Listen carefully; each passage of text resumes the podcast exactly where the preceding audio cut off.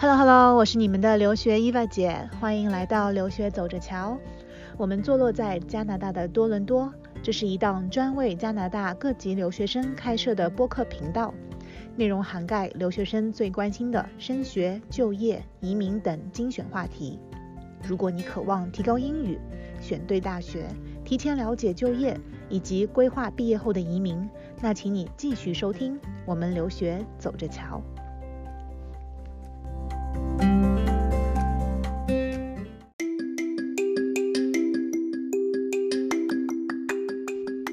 今天我们来谈一下国内在读的大专生、本科生怎么申请加拿大本科大学。这里我说的两个人群是国内在读的本科生和国内在读的大专生。首先，国内的大学生和大专生申请加拿大的本科是完全没有问题的，而且如果选的专业和之前读过的有类似，很多情况下是可以转学分的，每一个学分。都可以省下好几千加币呢。在读大学生申请加拿大本科需要提交什么材料呢？你可以拿出你的小笔记记一下了。呃，一共有七个东西。第一个是你的英语成绩。这边读本科直接录取的雅思要求是均分六点五分，单科不低于六分。如果不到这个要求，则可能会收到双录取。双录取就是先录取你读该大学的语言班，语言班过了以后可以开始读专业课。第二个东西就是你高中三年的成绩和会考的成绩，少数学校会要求你的高中学校啊直接电电子邮件 email 你的成绩单，或者把你的成绩单用封口的信封邮寄到加拿大的大学。这个高三的成高中三年的成绩单和会考成绩单会作为主要录取你的参考。第三个东西就是你的高中毕业证啊，记得要做翻译和公证哦。第四个是你的高考成绩，这个要求主要是一些名校会啊会需要你的高考成绩上一本线。第五个东西就是你。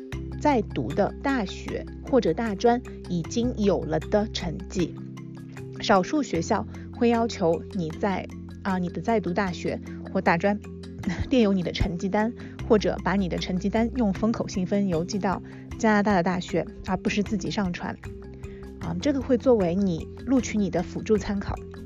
第六个材料就是部分热门专业需要提供补充材料啊，补充材料包括。描述自己的课外活动、公益活动、特长、兴趣、获奖情况，同时表明申请该专业的原因和自身申请这个专业的优势是什么。最后可能还会被要求有面试或者是笔试。最后一个材料就是提供已经在中国的大学或大专修过的课程的课程简介，以便转学分使用。接下来我跟大家讲一下申请加拿大本科的时间。最早从前一年的十月到十一月就要开始准备以上这些材料，最晚不能晚于啊第二年的四月份申请。申请前请确认学校收本科申请的截止日期以及各个截止收材料的时期时间。是的，截止收申请和截止收材料的时间是不同的。有时你截止收申请特别早，比如像多伦多大学。它会在前一年的十一月中旬就会截止收申请，但是，一旦你递交申请之后，你可以在第二年的二月一号之前递交雅思成绩，在六月二十五号之前都可以再次递交更高的雅思成绩。所以每个专业有好几个截止日期，大家既要注意时间，也不要太焦虑。